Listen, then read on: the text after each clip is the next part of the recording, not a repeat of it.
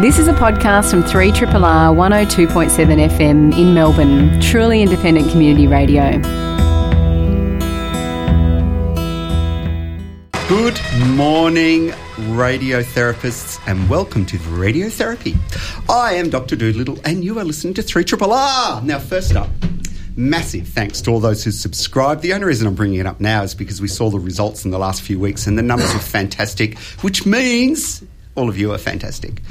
Hey, we've got an action-packed show for you this morning.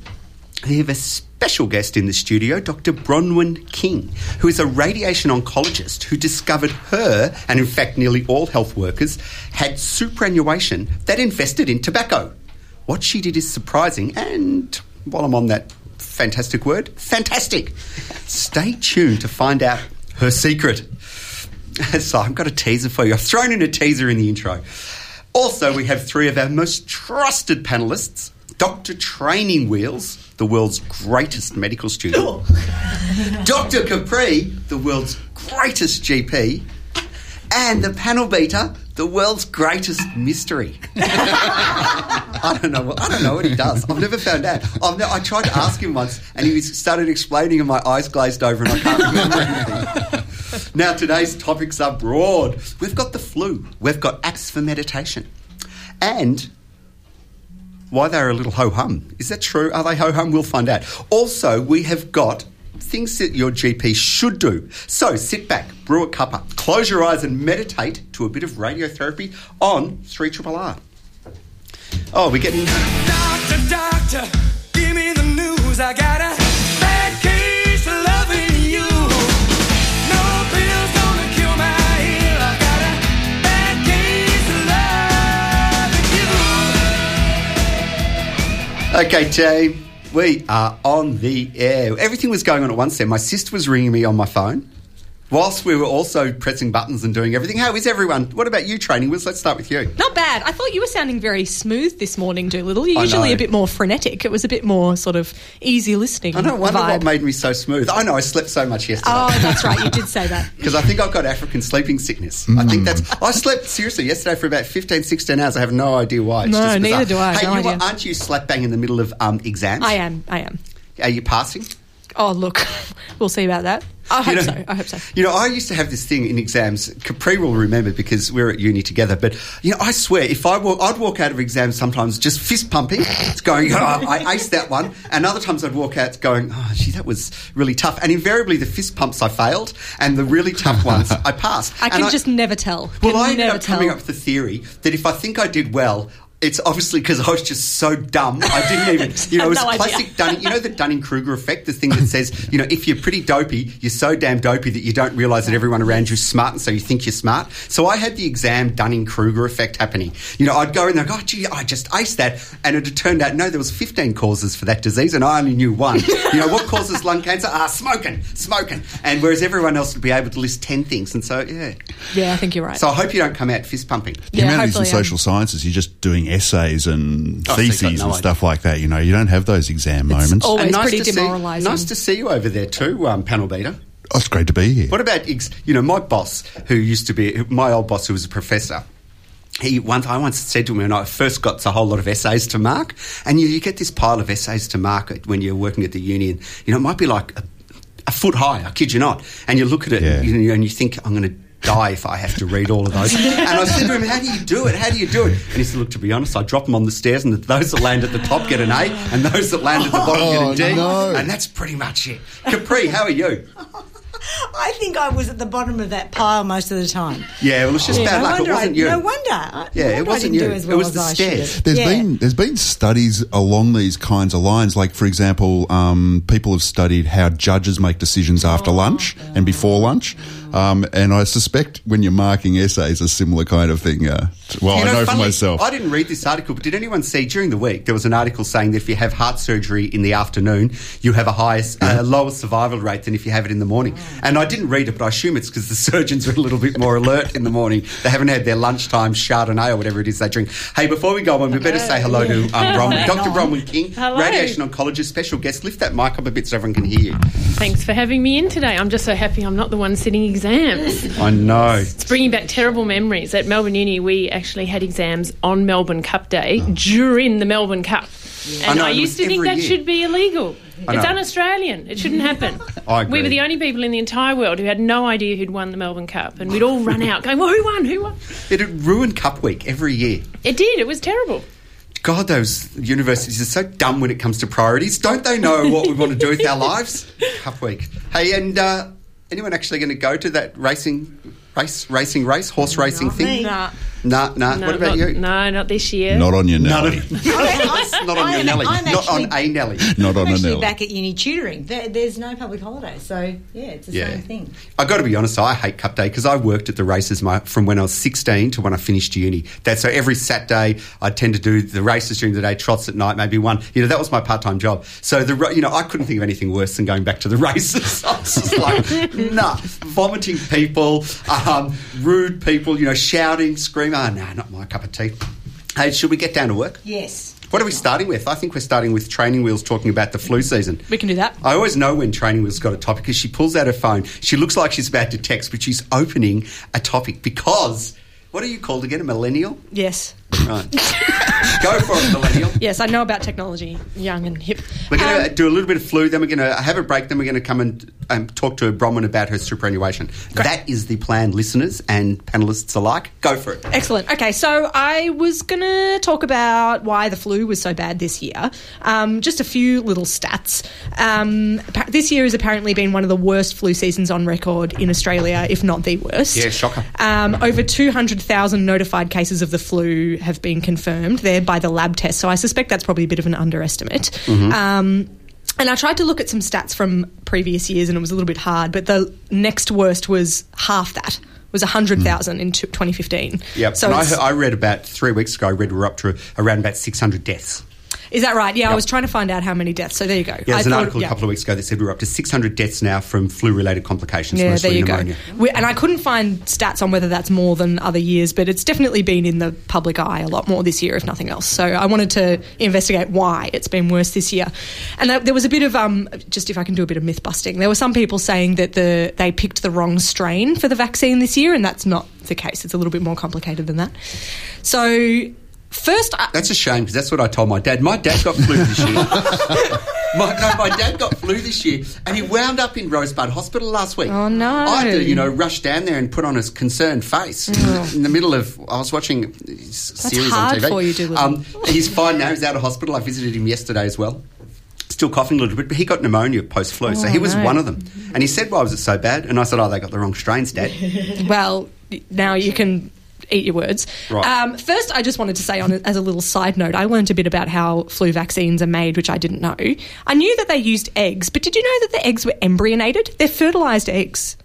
That sort of creeped me out a bit. Okay. Wow. So tell me why. Because there's a baby chicken in there. Oh, I didn't know what a fertilised meant. Yeah, it's got an embryo in it. Anyway, I just thought that was a bit gross. So there were two factors. So does that mean if you get the flu vaccine, you can grow chickens in your blood? I know people with egg allergies can't have flu vaccines, can they? No, that's true, egg allergy. Sorry, go on. So there were two factors that meant that the vaccine wasn't as useful this year as it could have been. So the H3N2 strain of influenza A this year was selected many months ago, as people will know, but it mutated between the time that it was selected and the time that it actually arrived. So the vaccine that was made, it had mutated in the meantime. Hadn't it also mutated in the process of making it? So it mutated twice. Exactly. Yes. Exactly. So the other factor was something which is too complicated for me to understand in the process of making the vaccine. The virus mutated then as well. So it meant that the flu we got in the community was slightly... but wasn't covered by the vaccine. I don't want to say it's the wrong strain because it is the right strain. It's just mutated. So in a nutshell, what they do is, 6 months before, 9 months before, they figure out on the basis of probability and what's around from the testing of people with the flu, what strains are likely to cause the flu this year. And, it's normally potentially about, and I think our vaccine has four different strains in it, types, so they pick the most likely. And that's why the flu vaccine's not as strong as other vaccines. Some vaccines will give you you know, incredibly high rates of measles protection. Measles is 98% or something. Is it 98%? Mm. That's fantastic, whereas flu's not that high. No. And it varies from year to year according to how lucky we are when we pick the likely targets and according to whether the virus then changes after the targets are picked. Yep, but exactly, it's still way worth having, isn't it? Yes, definitely, because the three other strains were still right. So there was one strain that had mutated and we weren't covered with the vaccine, but the other three strains were still... It still was effective. And just to do some more myth-busting, can you catch the flu from having the vaccine? Definitely not. Thank you. Okay, what are you going to tell us? Keep going. That's about all I got, really. I just thought that was quite interesting. Another interesting point I learnt was that apparently only 27% of the population got the flu vaccine this year. That doesn't surprise me at all. Can you talk into the mic when you're talking over there? That surprises me, and perhaps we're just very proactive at the clinic I work at, but... Yeah, I would say that it's well over 50% in our practice. So I think it depends on the clinic perhaps, or I'm not sure. I found that number to be very low. I was very surprised when I read that article as well. I'm really surprised on the basis that I was under the impression more and more workplaces were offering it for free to employees. Like at the university, you know, we get our messages, you know, everybody at the uni any staff member can go and grab an inoculation. That's great. At the hospitals, they actually actively get us because, of course, the last thing they want us to do is catch the flu and then infect our immunocompromised patients. So we virtually, it's almost like the flu police at the hospitals. I would have thought it was compulsory. So it's not compulsory. Well, no, they still allow conscientious subjection to people who don't want it. Yeah, it's not compulsory. You have to sign a form if you don't get one. We at least have to ask. It's compulsory to ask everyone to have it, and those who, I think that's the plan. We try to reach 100% of people getting offered it, and if people don't want to have it for some reason, then I don't think they force the issue. Did you get it, Bronwyn? Oh yeah, I'm very pro vaccines. Absolutely, I got it. But the thing I got caught out on, which I'd love to hear your thoughts, Dr. Capri, is that as a mother of two little boys, I didn't actually realise that young children should be having the flu vaccine. So it was only, I think I just read it. And so I went to the GP and I said, oh, my goodness, I've got a 4-year-old and a 6-year-old. Should they be getting a vaccine? And absolutely. So then I got them, signed up. But I was a bit embarrassed that I wasn't aware of that. And I don't think that message is out there in the community. Well, that's a bit of a new wave. I don't think you can be sort of brought... exposed as a bad parent for that. Because I was just thinking to myself, gee, she might be a good radiation oncologist. Yeah. What I have to say, I felt terrible, and I did immediately ring all my friends and say, have you got your little one back? Well, in the last few years, it's really been the asthmatic children we've really targeted, or children who've got chronic illnesses, but now we know that the paediatric group they get it more severely, as do the elderly, so they are a bit more of a focus. So, yeah, but don't feel bad about it because I think most parents were in the same... but it is interesting on your quarter. See, the reason, I know your practice, Ange, and you're in a really good practice. So the people who come to your practice are going to be motivated patients, and even motivated patients aren't hitting, you say, roughly 50%. So you can imagine what it's like in the general community. Yeah, exactly. You are listening to a podcast from Community Radio 3RR FM in Melbourne, Australia.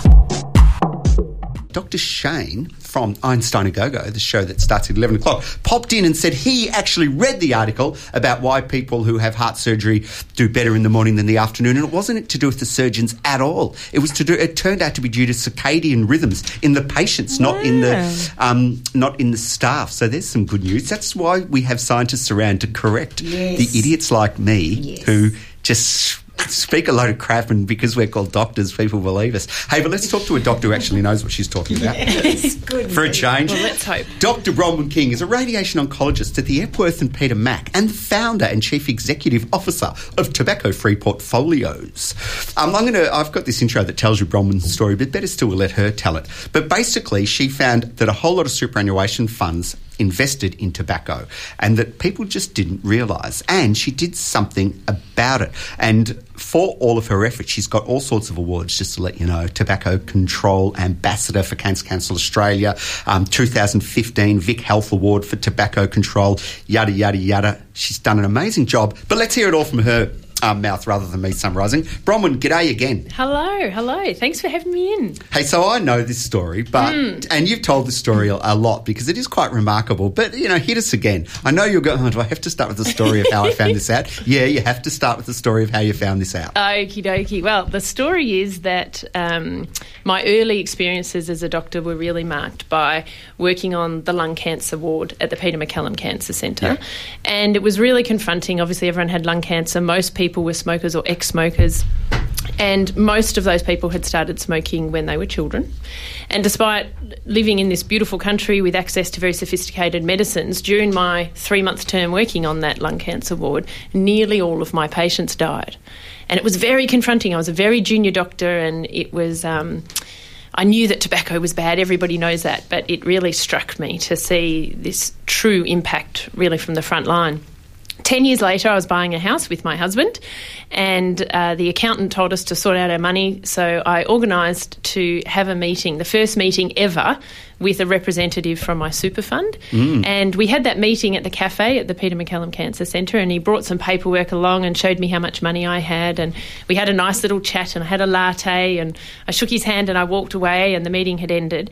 And completely as an afterthought, I walked back to the table and I said, oh, by the way, was I meant to tell you what to do with that money? And he said, no, it's all taken care of. You're in the default option.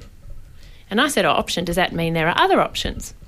And he looked at me, he rolled his eyes, he looked at me and he said, oh. Don't you worry your pretty little head about it. That's right. He said, oh, well, look, there is this one greeny option for people who have a problem with investing in mining, alcohol or tobacco. And I said, did you just say tobacco? And he said, yes. And I said, so you're telling me I'm currently investing in tobacco? And he said, oh, yes, everybody is.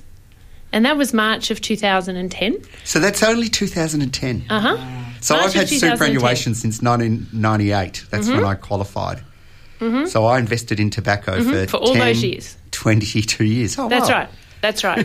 And so I had no idea about how the finance system worked or how the superannuation system worked.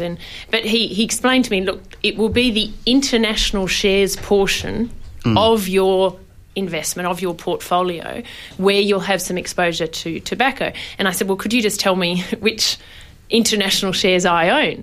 And he got back to me 2 weeks later, and I still have this piece of paper that I scribbled down. I was in the middle of a ward round and my pager went off, and I rushed to the phone and I wrote it down, and my top holding in international shares was British American Tobacco. My second was Imperial Tobacco. The fourth was Philip Morris, and the fifth was the Swedish Match Company, which is a big European tobacco producer. So 4 of my top 5 holdings in international shares were tobacco companies. Jeez. And so that's when I just thought, look, I cannot sit tight on that. It just felt like this great big blind spot that had been missed. And it made absolutely no sense to me that this was just happening by routine. And, of course, then I learned it wasn't just our fund as doctors. It wasn't just – that was Health Super back then. But it wasn't just Health Super, and it wasn't just HESTA, the other one that a lot of the medical community belonged to. It was, in fact, just the baseline status quo in the Australian superannuation system. So, in fact, virtually everybody that had superannuation at that time was investing in tobacco companies. Now, so let's jump forward to now, and then I'm hoping we can go back to, you know, because I want to figure out how you got from... Like, I've been outraged at stuff a million times in my life. In fact, in the average day, I get outraged 3 or 4 times. And so far, I'm yet to do anything about all those outrages. But I don't want to... I want to hear the conclusion first, because I think that's so important. So tell us about your organisation now.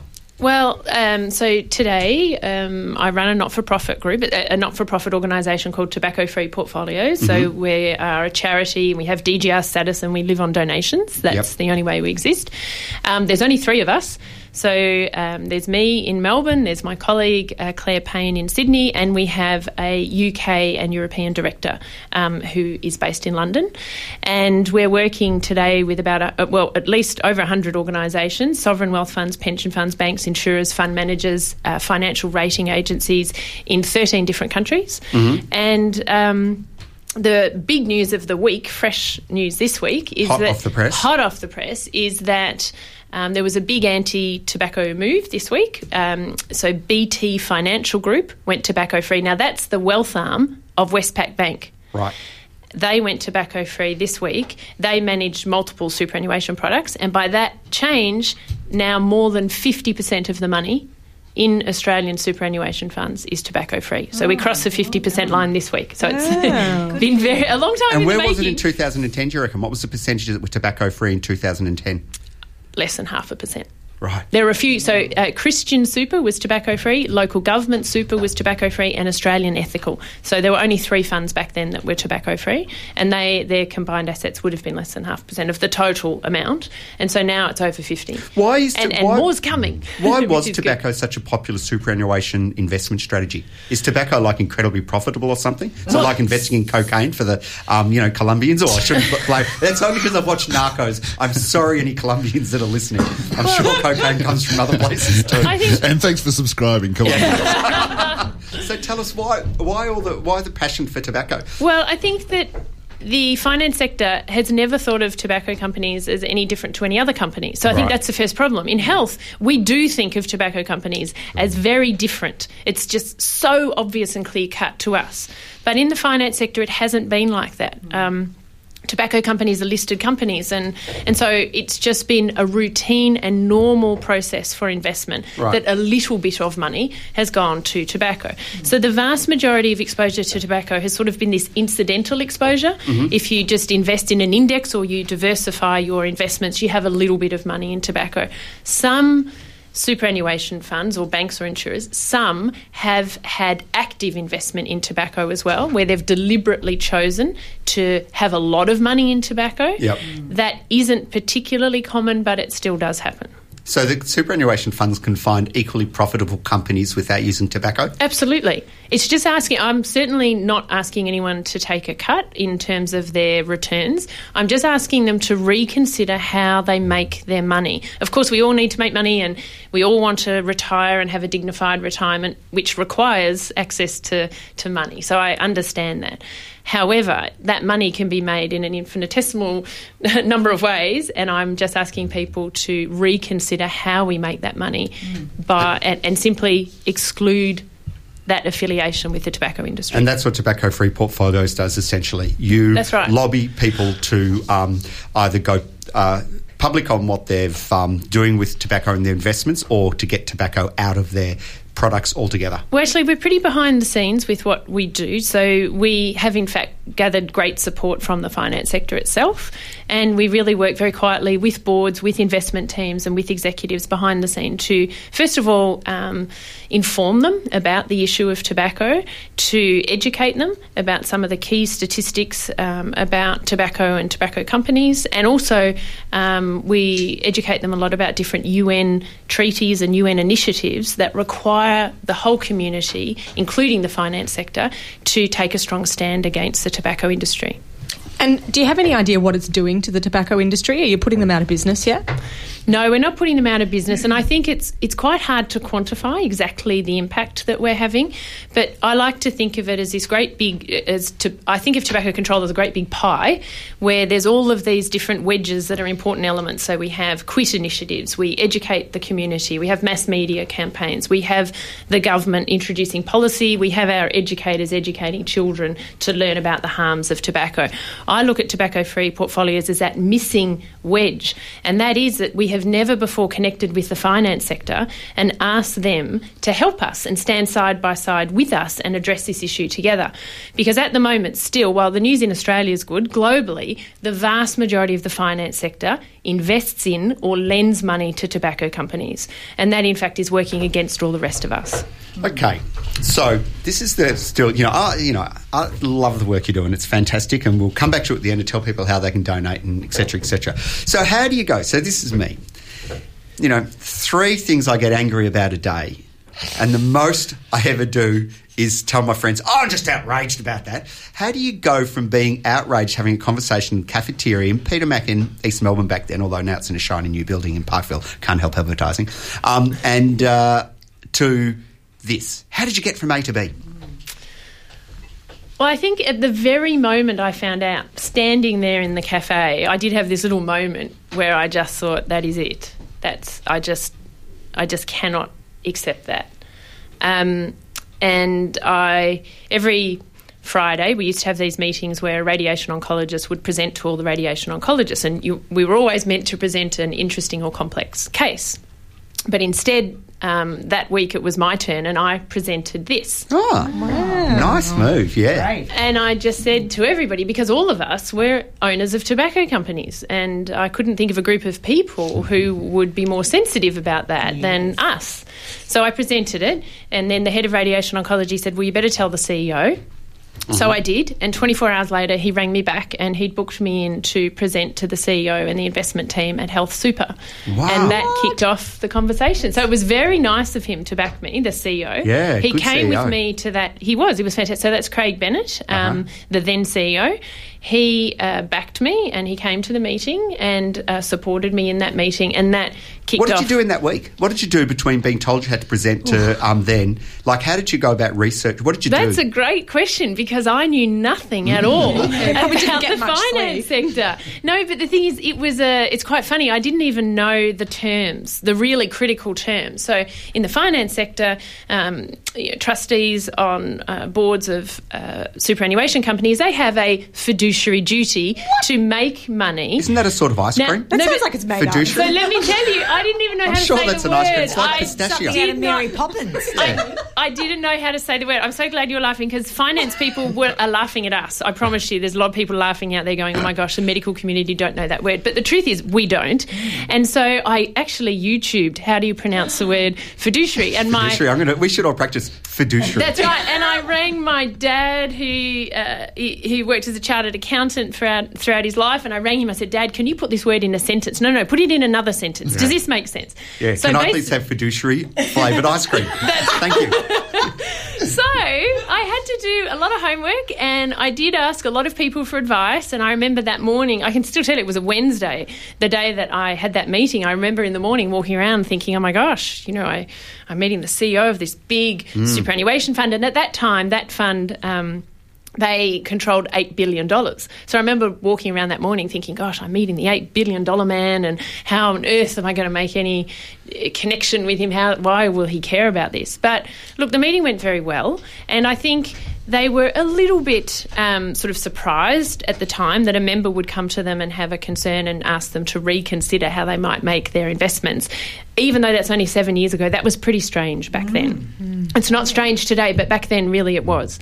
And we kept talking, and eventually it took a while, but after about a year I was invited to present to their board, and that's really where things changed. So Craig Bennett, the CEO, and also Professor David Ball, who has been a great mentor of mine. He's the head of the lung cancer unit. He's one of the Peter best lung cancer doctors in the world, and he's been a great mentor to an entire generation of radiation oncologists in Victoria and throughout Australia.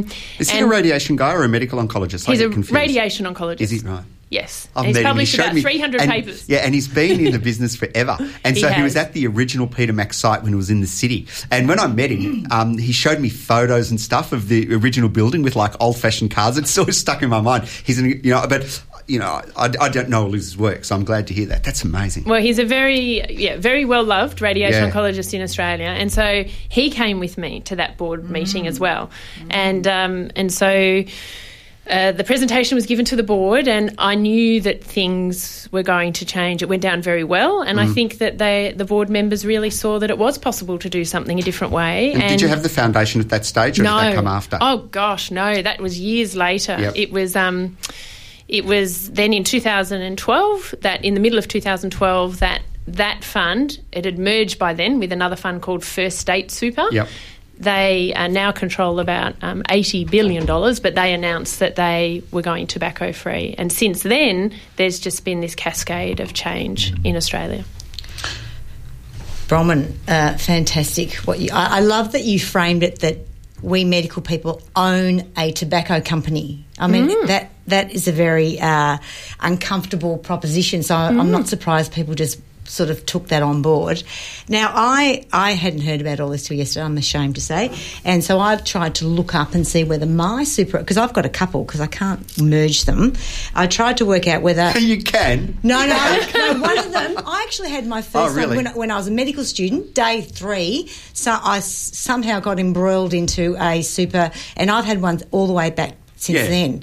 So, but they are mergeable. No, but I'll lose everything. Anyway, I've gone into it. Anyway, let's not get bogged down in detail. Show us the documents. Let's review. Anyway, this illustrates how well doctors know their finances. It's a perfect example. Exactly. Anyway, I tried to look up to see whether one of the super companies I'm with is tobacco free, and it wasn't easy to work out. I had to read through, and I got to the bottom of the blurb, and I thought, oh, hang on, I'm still not clear whether they are completely tobacco-free. There's no logo that apparently you're trying to get up and running. This is it. We have a solution to this problem because I agree that it shouldn't take hours of your time, and it shouldn't take someone who is very well versed in the language of finance or superannuation to know if your own fund and your own money is invested in tobacco companies. It should be easy. And so Tobacco Free Portfolios we've just launched this supporter badge, and it's a logo that super funds can apply to purchase. They would agree to be audited. We'll audit them. And if indeed they are tobacco-free, they can use this logo and put it out clearly on their websites and on all of their communications and brochures so that you know that your money's tobacco-free, and they can be proud about it and hopefully encourage others to follow suit. Sounds like a great idea. Well, your work is amazing. So what can people do if they want to donate or find out more? Oh, we'd love people to support us. So you can go to the website and send us an email. There is a donate button there, and but we would love to hear from people who would like to get behind our work. All donations are tax deductible, and we are always looking for more support from the community. And I'll put this link up on our Facebook page, Radiotherapy at Triple R, after this, but the website is Tobacco Free Portfolios, one word, tobaccofreeportfolios.org. Bronwyn King, amazing work. You get our 3RRR Medal of Honour. Thank you, guys. Just to add to all your other awards. Oh, that's very nice. And thanks for coming in this morning and telling us all about it. It is an amazing story, and I'm just so impressed that someone can go from being outraged to doing something about it. So hats off all round. Good work. Fantastic. Thanks, guys. We'll be back after this short break. Oh, sorry. Yeah, just to lead into the break, have you seen the film Thank You for Smoking? No. Ah, Aaron Eckhart. Lead actor in it, a Jason Reitman film, and it's situated. Aaron Eckhart plays a recovering tobacco salesman. Thank you for smoking. Thank You for Smoking. It's delightful irony throughout the film, and well worth catching you. And I thought, to take us out of that segment, we've got a song from that soundtrack by Tex Williams. Smoke, smoke, smoke that cigarette, and it points you in the direction of the pearly gates.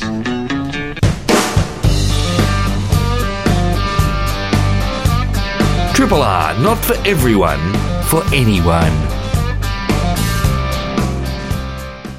Coming up, we're going to hear a little bit about what GPs should do. But before we get to that, Panel Beta has been looking at mindfulness apps.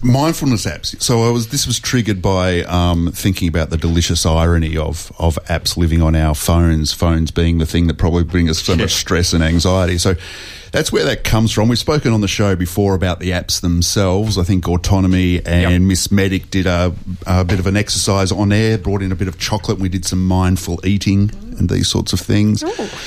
But it seems wouldn't happen on my watch. Just don't. So this is more about the pervasiveness of it and how it fits in with our world at the moment. And mindfulness, I just did a quick, straw poll in prep, and nobody, when I said the word mindfulness to, hadn't heard of it in some way. In a quick Google search, you'll get, I just made a quick list. There's mindful parenting, mindful eating, mindful teaching, mindful politics, mindful therapy, mindful leadership, mindful Have you read The Age yet this morning? No, I haven't. There's now mindful football. Is that right? There's this massive article about how Richmond introduced mindfulness a couple of years ago, and they attribute at least part of their success this year to mindfulness. Uh-huh. And God bless him. Oh my God! I had a different word. There you go. Yeah, but if you need motivation to sign up to it, then get on board. And there was another article that I had read a little while back that was called, catch this, Beyond McMindfulness. That's why I get cynical. Yeah, that's the McMindfulness. It's now mindfulness for anything. You know, I had a bad day at work. Mindfulness. Mindfulness. You know, my kids are misbehaving. Mindfulness. Yeah. Yeah. So generically, just to be to give us some foundation here, scientific and popular views of mindfulness is really about stress reduction and attention enhancement. You know, at its crux, that's pretty much how it's communicated as a thing these days.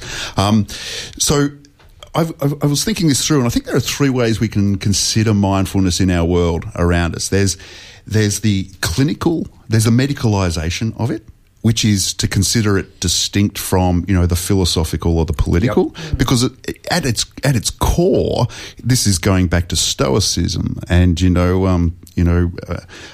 Marcus Aurelius. You tell us, we don't know. Stoicism. This is the price you pay for having someone who's classically educated on the show. Yeah. Well, Stoicism, educated. Yeah, true. Has any education at all. Yeah, it's not necessarily a synonym for mindful, but it's where Stoicism encourages us to consider the things that are within our control, to be present in our life, and understand a distinction between what's our core and our centre and what's peripheral to us and what we can and can't control. So we've got two things then. So there's the medical aspects of the health aspects of mindfulness, the philosophical aspects. You said three. What was the third? So there was the so there's the medicalisation versus the philosophical and the political. There's the marketisation, the commodification. So all those books, all those apps, and all of the training courses that you get sent on for professional development and so on and so forth, and how you win premierships and this sort of thing. And then, of course, there's this delicious irony. So I'll just take those one by one very quickly in the time we've got. So the medicalisation, that is pointing to understanding a distinction between how a GP might recommend somebody who turns up and considering all different types of responses. Might be some talk therapy, might involve some other options, and might include something like mindfulness. But mindfulness in philosophical terms, which predates the medicalisation, is really just wanting us to consider the nature of our thoughts, our speech, our actions. It's a way of making a living, which is far more progressive and encompassing in our lives than just being in a moment. Am I on the wrong? Because I always thought mindfulness was essentially a Buddhist philosophy about, being present in the moment, so about, balancing keeping your attention focused on what you're actually doing.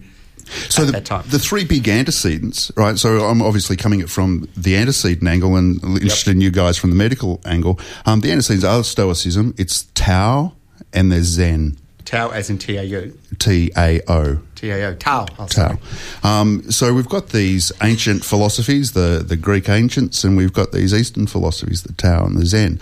They've been around forever. And there's, again, it's not necessarily synonymous, but there's a lot there that is we can easily consider as antecedents. And that is how it is a lifestyle, not just a technique. Mm-hmm. Yeah.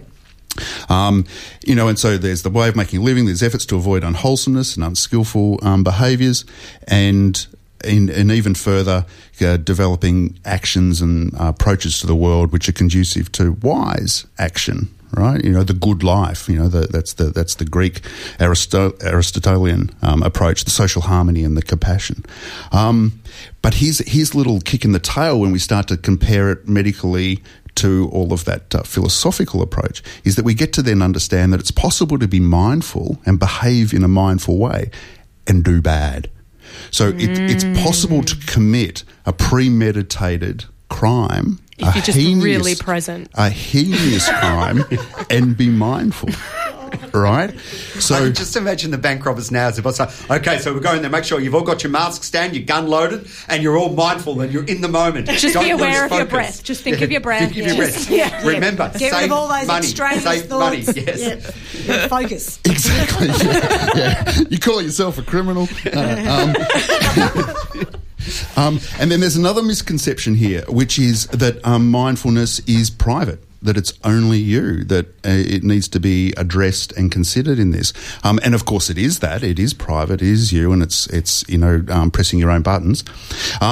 But if you're, say, suggesting mindfulness for somebody, you're ignoring the structural, circumstantial things that are in their lives, the things that are affecting them, even if they're out of their control. So sort of essentially the gist of what you're saying, if I'm reading it correctly, is that mindfulness through the commercialisation has basically been reduced in a lot of people's minds, or a lot of people's heads, to just an app. Yeah. Whereas there's so much more to it if you look behind the commercialisation of the concept. Yeah, there's a lot more to it to consider. I mean, people would quite rightly say, hey, look, if it works for me, I'm just going to do it. Right. You know, and I think that's a fair defence, and people said that to me during the week when I was thinking about it. And, you know, the proof's in the pudding, so to speak. This is just like presenting that there are other ways to consider how it might be understood. And then, of course, that then points us to the irony of it, that this is an app that lives on your phone. So a couple of weeks ago I reviewed a book called Irresistible, and it was about how apps in our lives or our, you know, devices, etc., are causing so much stress and anxiety and addiction. So here we have it now on our phones. You install an app, of which there are thousands of them, it seems, quick Google search, and you'll adjust the settings. You'll get a notification. It's time to meditate now. Or you haven't meditated for 3 days. You know? Oh God! Yeah. And again, you know, and similarly, you can lose. You know, because of how widespread and, you know, the cynicism around it now, you can lose sight too of the genuine health benefits. Yeah. You know, exactly. You know, mindfulness. It's been combined with cognitive behaviour therapy, so they're mostly be called mindfulness based CBT, and it's got a pretty strong evidence base now in prevention of recurrence of depression, treatment of some anxiety disorders, and management of chronic pain conditions. Yeah. So there is a really useful roles for this. It's just that I get so cynical because if I hear one more person talking about mindfulness, you know, it's been hijacked. So speaking of hijacked, people might be familiar with the satirical website The Onion. Mm-hmm. Yep. There was an article, and the headline of that article, and I'll put up on our Facebook page, was "Monk gloats over yoga championship." And you know, and he'd reduced his heartbeat down to so low that, you know. Anyway, I'll put it on. That is all fantastic. Thank you for bringing that to us. And Dr. Capri, you've been having a think about a few things general practice related. Yes, well, I'm going to be talking about what GPs should do, but I thought that it shouldn't be me telling other GPs what they should do. I did a bit of an ad hoc random polling, sounds aggressive, of my family members at dinner last night, and I just got... What did you ask them?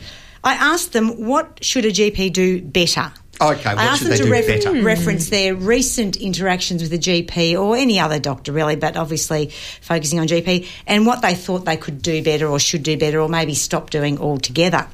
So I'll try and go very quickly here because there were 10 respondents, but the gist was that most of them... It's an Italian family. The first one put basically it was a very pragmatic response about the finances and suggested that GPs should put care before profit. I thought that was very reasonable. The main complaint was that, you know, had been called back in for just to be told that a test was normal and had to pay a consultation. But I think a lot of practitioners would argue that being told about a normal test is just as important as the significance of an abnormal test. But anyway, that was that grievance. The next one was really interesting. It was actually my 13-year-old nephew, who is usually attached to his screen. Yep. And his grievance was that he thought it was really rude when doctors didn't maintain eye contact and kept looking at their screen and typing. Oh, wow. And I thought, wow, that is really interesting. I'm writing these down, by the way. I'm going to try and rank them. Yeah, go on. So he just thought it was really rude and they should talk to you and they should avoid looking at the screen all the time. And I thought, wow, that's very interesting. So far, two of my biggest gripes as well. I'm with you. I see it all the time with my doctors on my ward round. So I go on a ward round and I'm speaking to the patient, and in the background the other doctors are on their screens or writing in the notes, and it's the patient. I know I'm dull, but they should be focusing on the patient. I don't care if they're in the patient's room. Drives me nuts too. Yep. Number three, individualised care. So we're talking about that. This is my sister-in-law who said that she wants GPs to understand how the presenting problem relates to them in their context, in their life, how it impacts on them, and come up with personalised management rather than the sort of the textbook perfect answer. And Coffees are good. Yeah, and the quote comes to mind. It wasn't from a doctor. Theodore Roosevelt said that no one cares how much you know until they know how much you care. And I think that's a really powerful thing for doctors to realise that, you know, you can be the smartest doctor in the world, but if you don't look like you've got my back or care about me, I actually don't care what you're talking about. You know, we should start up a website, Tattoos for Doctors, because that'd be a really good quote to have, Tattoo for Doctors. You know, because doctors are always struggling, what tattoos should I get? That would be a really good one. I've got lots of them. But no, not tattoos, quotes. Okay. Oh, then, Dr. Capri's got tattoos. Did you hear that? The most senior member, being my mother, who obviously is from a different generation, actually just wants someone to take control, be professional, know what they're doing, and tell her what she needs to do. Oh, so she just wants you to be a doctor. She wants to be a really good doctor. The next one was, the perspective was from the consumer, who just wants to get what they've come for. Basically, the retail response of, this is what I want. I want the script. I want the certificate, the referral. I don't want to enter any discussion. Just give it to me and I'm out of here, which obviously is the least appealing for me. And that's quite almost the opposite to the individualised care one. Exactly. The other one was a request for doctors just to be thorough and make sure you're considering all the options. So this person's actually asking for best practice. Right. That being, you know, use all the up-to-date knowledge, all the research, all your experience, and come up with something that's actually valid and then explain it to me in a way that I can sort of use it. That's pretty reasonable. I thought that was very reasonable. Jeez, it sounds like it's going to be bloody hard to be a GP. And another responder who was the medically trained person who actually thought that recent interaction, they actually thought it was pretty good. And I thought that spoke to the fact that they didn't need so many gaps filled. Yes. They actually understood the language, they knew what it meant, they could take the next step themselves, so they didn't need so much of that. And you know what that tells me? Therein lies why we need a consumer movement. That is exactly why we have to have consumers on all our hospital committees, all of our, you know, because as doctors, as clinicians, as nurses, as healthcare workers, we are blinded to the gaps. Yes, exactly. Number 9 was for the desire for, it's a bit like the individualised care, but it's really just understand what my agenda is. You know, what is it really that I need from you? And, you know, and I always tell the medical students to ask in their as their sort of after the greeting to say, how can I help you, rather than tell me about your headache? How can I help you today? What are your main concerns? Because sometimes, yes, they've come in with a headache, but what they really want you to tell them is you don't have a brain tumour. And the last one, which is the most lengthy, and I'll have to, is mine. Obviously, I need the last word. Right, you've got a minute still. At any family discussion, I have to have the last word. Of course. So I've obviously got the last point.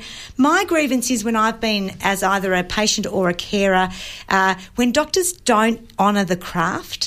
And what I mean by that is listening to the patient, taking a really good history, because we know 80% of the diagnosis is in the history, examining patients, getting more information, communicating what you've decided effectively with them so that they can understand it in a language they can understand it, and then using that information to come up with a patient-based, you know, collaborative decision on how we're going to go forward. And you know what? You just don't see that as often as it would be nice to see. It gives me... Oh, sorry, you go ahead. I was just going to say, with that kind of a list, it just underlines the challenge for a GP to go about their day, right? So if you've got 20 people you see, I'm not sure what an average day might be for a suburban GP. Or more. Yes. Yeah, more. You might have at least once during the day somebody wanting that approach. Yes. And you've got to keep changing the gear shift. Exactly. But I love the fact that you're thinking about it, and it reassures me knowing that you're a tutor at the one of the medical schools in Melbourne, that you are teaching everyone this sort of good advice, because it is really hard work. It's hard work, and you've got to be something to everyone. Yep. But on that note, I think we should finish up. Thanks for listening to us today. It's Radiotherapy. You've had panel beater Dr. Capri, Dr. Training Wheels. We had Dr. Bronwyn King talking about superannuation, and I'm Dr. Doolittle. Bye-bye. This has been a podcast from 3RR 102.7 FM in Melbourne. Truly independent community radio. Want to hear more? Check out our website at rrr.org.au.